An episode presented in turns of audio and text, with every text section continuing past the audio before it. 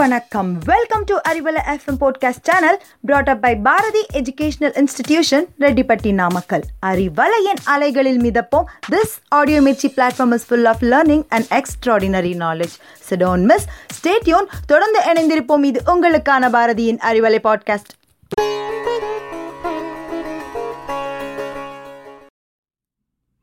அன்பானவர்களுக்கு இனிய வணக்கம்.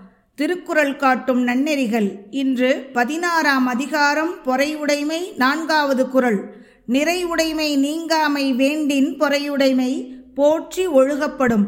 நிறைவுடைமை நிதான குணமுள்ளவன் என்ற பெருமை நீங்காமை வேண்டின். நீங்காமல் இருக்க வேண்டுமானால் நிதான குணமுள்ளவன் என்ற பெருமை நீங்காமல் இருக்க வேண்டுமானால் பொறையுடைமை பொறுமையாக இருப்பதை போற்றி ஒழுகப்படும்.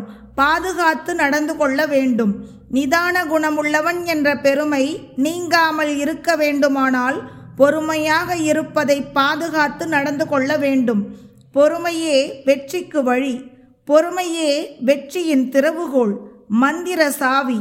பொறுமையாக இருந்தால் அரிய காரியங்கள் பல சாதிக்க முடியும் என்பது வரலாறு கண்ட உண்மை.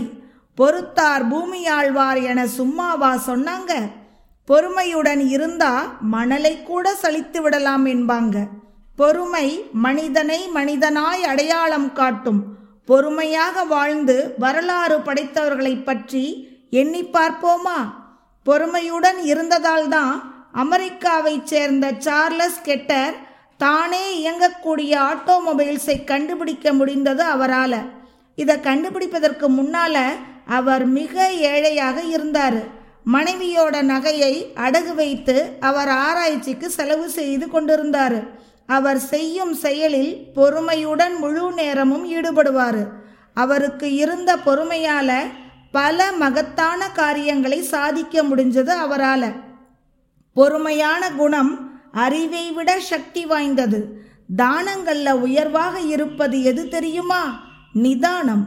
எல்லா தானங்களும் பிறரை வாழ வைக்கும். ஆனால் நிதானம் மட்டுமே தன்னையும் வாழ வைத்து பிறரையும் வாழ வைக்கும். இதனால்தான் இறைவனுக்கு பொறுமையாளன் என்ற பெயரும் ஏற்பட்டது. அமெரிக்காவில் புகழ்பெற்ற நாவல் ஆசிரியர் நத்தானியல் ஹாங்தான் என்பவர் இவர் அங்கே உள்ள சுங்கச்சாவடியில் வேலை பார்த்து கொண்டிருந்தார். திடீர்னு வேலைக்கு வரவேண்டாம்னு வீட்டுக்கு அனுப்பிட்டாங்க. என்ன செய்வது அப்படின்னு பொறுமையாக யோசிச்சு பார்த்தாரு. தன்னோட மனைவி கிட்ட வேலை போன விஷயத்தை எப்படி சொல்றதுன்னு யோசித்தாரு.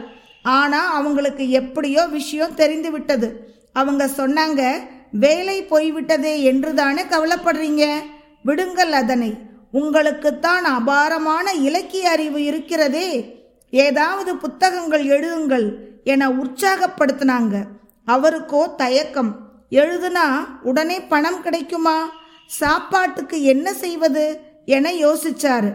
உடனே அவங்களோட மனைவி பணத்தை பற்றி கவலைப்படாதீங்க. நீங்க வீட்டு செலவுக்கு கொடுத்த பணத்துல மிச்சம் பிடிச்சு சேர்த்த தொகை கொஞ்சம் இருக்கு. பார்த்து கொள்ளலாம் என்றார். உடனே அடுத்த நொடியே பேனாவை கையில் எடுத்தார் நத்தானியல். பொறுமையாக பல அற்புத படைப்புகளை உருவாக்கினார். அவரின் சிறந்த படைப்பான ஸ்காட்லாண்ட் லெட்டர் உலக புகழ் பெற்றது. பொறுமையோடு எழுதியதால உலக நாவல் ஆசிரியர் வரிசையில் இவரும் இடம் பிடித்தார். நம் அனைவருக்கும் பொறுமை சுலபமானதா?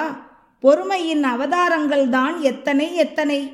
சோதனைகளை சாதனைகளாக்கும் கருவி பொறுமை. பொறுமை அறிவின் வெளிப்பாடு. காலமிடும் கோலங்களில் பொறுமையால் அழகிய சித்திரம் வரையலாம். மன அமைதிக்கு தேவை பொறுமை. தன்னம்பிக்கைக்கு பொறுமை மிக முக்கியம். கஷ்டங்களிலிருந்து விடுபட பொறுமை அவசியம். இலக்கு வைத்து பொறுமையுடன் செயல்படுங்கள். இலக்கும் இலகுவாகும். நிறைவுடைமை நீங்காமை வேண்டின் பொறையுடைமை போற்றி ஒழுகப்படும். பொறுமை என்னும் மாக்கசக்தியை வளர்ப்போம். சோதனைகளை முறியடிப்போம். பொறுமையால் பெருமை சேர்ப்போம். பொறுமையோடு காத்திருங்க. மீண்டும் உங்களை அறிவலையில் சந்திக்கும் வரை நன்றி.